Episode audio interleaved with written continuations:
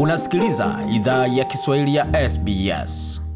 Karibuni tena katika makala ya idhaa ya Kiswahili ya SBS. Uko na migode migerano popote ulipo. Hii ni idhaa ya Kiswahili ya SBS ambayo unasikiliza kutoka studio za SBS pamoja na kwenye mtandao wetu anaone ambao ni sbs.com.au mkwa juu swahili, pamoja na ukurasa wetu wa Facebook ambako wazapata makala haya na mengine mengi zaidi tuliochapisha pale anaone ambao ni facebook.com mkwaju SBS Swahili. Kwa sasa tueleke moja kwa moja hadi jijini Nairobi, ambapo mwandishi wetu Jason Nyakundi anatusubiri na taarifa hii.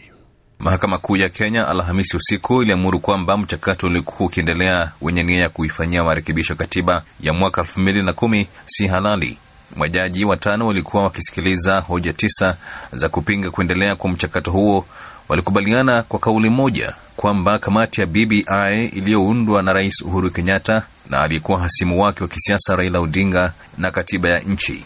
Aidha, jopo hilo lilifikia makubaliano kwamba rais hana uwezo wa kikatiba wa kuanzisha mchakato wa kutaka kufanya marekebisho ya katiba ya nchi.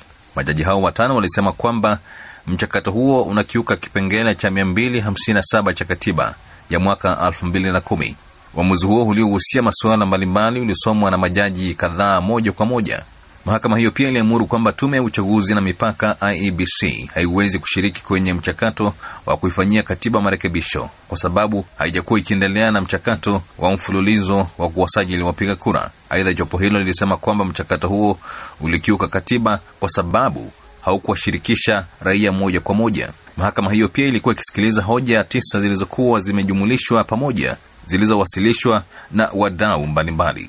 Tukielekea kuhusu uhusiano kati ya Kenya na Somalia, Jumatatu ya tarehe kumi mwezi huu, Kenya ilisitisha safari za ndege kwenda na kutoka Somalia, ishara kuwa uhusiano kati ya mataifa hayo haujarejelewa ilivyotangaza wiki iliyotangulia. Kulingana na notisi kutoka kwa mamlaka ya safari za ndege ya Kenya KCAA, ndege za kuelekea au kutoka Somalia hazitahudumu kwa kipindi cha miezi mitatu. Ni ndege zinazosafirisha misaada ya vyakula na dawa pekee ndizo zitaruhusiwa nchini Kenya. Mamlaka hiyo haikutoa sababu ya hatua hiyo, lakini ikasema kwamba kumekuwa na agizo la kiusalama kutoka kwa serikali kwamba idhibiti usafiri wa anga kati ya nchi hizo mbili. Hii ni baada ya balozi maalum wa Qatar Mtalak Al Katani kuingilia kwa nia ya kurejesha kwa mahusiano ya kidiplomasia kati ya Kenya na Somalia. Hii ni baada ya Somalia kukubali kufungua afisi yake ya kibalozi iliyofunga baada ya kukerwa na kile ilichotaja kwamba ni hatua ya Kenya kuingilia masuala yake ya ndani.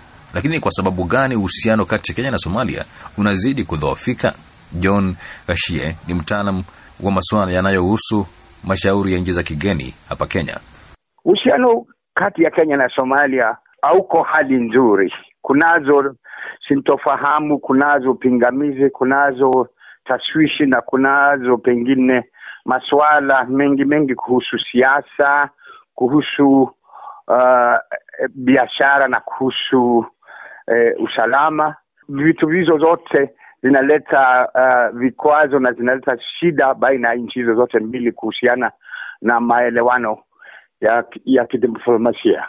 Mimi na pengine watu wengi ambao ni wachambuzi wa, wa, wa, mambo ya, ya nchi za nje ni kwamba kulikuweko na kutokuelewana.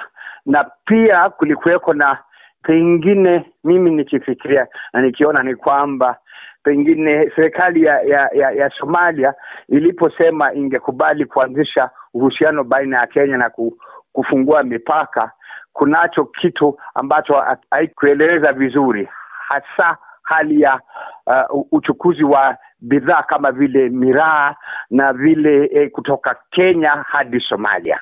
Kwa hivyo wakati eh, wana wakulima wa, wa bidhaa ya, ya miraa walipojaribu eh, eh, kupeleka bidhaa zao Somalia, waliambiwa hazikubaliwi. Sasa ikawa unatuambia tu, umefungua eh, E, yani ume, ume, ume, umefungua uendekezaji wa ndege hati, lakini alafu unasema kunazo bidhaa pengine bidhaa fulani ambazo hazikubaliwi. Ikawa pengine hapo Kenya ikaonelea kwamba Somalia ili pengine haikuwa haikuwa imejiamini, hasa ingependelea kuwe na ushirikiano baina ya Kenya na Somalia. Hasa ni hiyo tu, mimi kwa maoni yangu ni kwamba ni hali Somalia iliposema imefungua na imekubali usafirishaji ama vile kufungua hali ya eneo la hewa, alafu wakasema wawezi kuleta bidhaa kama miraa kutoka Kenya hadi Somalia. Kwa maoni yangu ni wa, ambao wana jukumu kubwa ni serikali ya Somalia, niseme kwa jumla, kwa sababu iwapo wangependelea ku kurahisisha uwekezaji wa rasilimali na upigaji wa biashara, hawangeweka vikwazo ama kusema tumewafungulia hali usafirishaji wa, wa ndege alafu kuweka vikwazo vya vitu binafsi mbalimbali mbali. Sasa pengine Kenya ikaonelea iwapo hamtakutukubalia sisi kuleta yaani uhusiano urudi hapo awali ulipokuwepo, kwa sababu kulikuwa na biashara, watu na kadhalika, lakini huwezi mara moja kutuambia umefungua alafu wasema kunavyo vitu ama biashara ama ambazo unasema hazikubaliwi.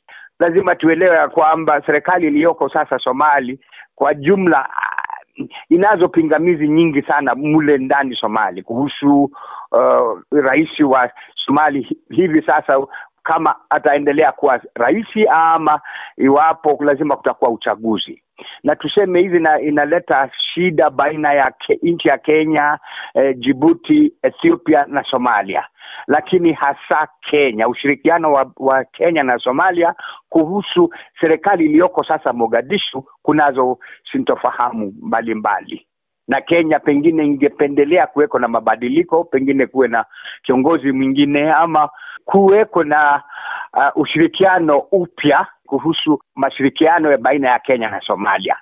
Watu 29 wamehukumiwa kifo katika Jamhuri ya Kidemokrasia ya Kongo kutokana na ghasia za siku ya Eid zilizoibuka katika mji mkuu wa Kinshasa, na makumi kadhaa ya watu wengine wakajeruhiwa katika makabiliano baina ya makundi mawili ya simu ya Kiislamu. Walikuwa wamekusanyika kusherekea kilele cha mfungo wa mwezi mtukufu wa Ramadhan, lakini hawakuelewana juu ya ni nani anayepaswa kuongoza tukio la sherehe hizo, ikiwemo ibada.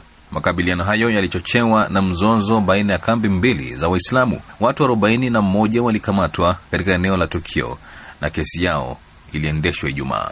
Mwandishi wetu Jason Nyakundi hapo na taarifa hizo kutoka jijini Nairobi, akituarifu yaliojiri wiki hii barani Afrika, hususan katika ukanda wa Afrika ya kati na Afrika Mashariki, ambapo mengi zaidi yamejiri na kuna taarifa nyingi sana ambazo unaweza kupokea na kufaidi kwenye tovuti yetu ambao ni sbs.com.au mkwaju Swahili. Mwendelea kusikia idhaa Kiswahili ya SBS.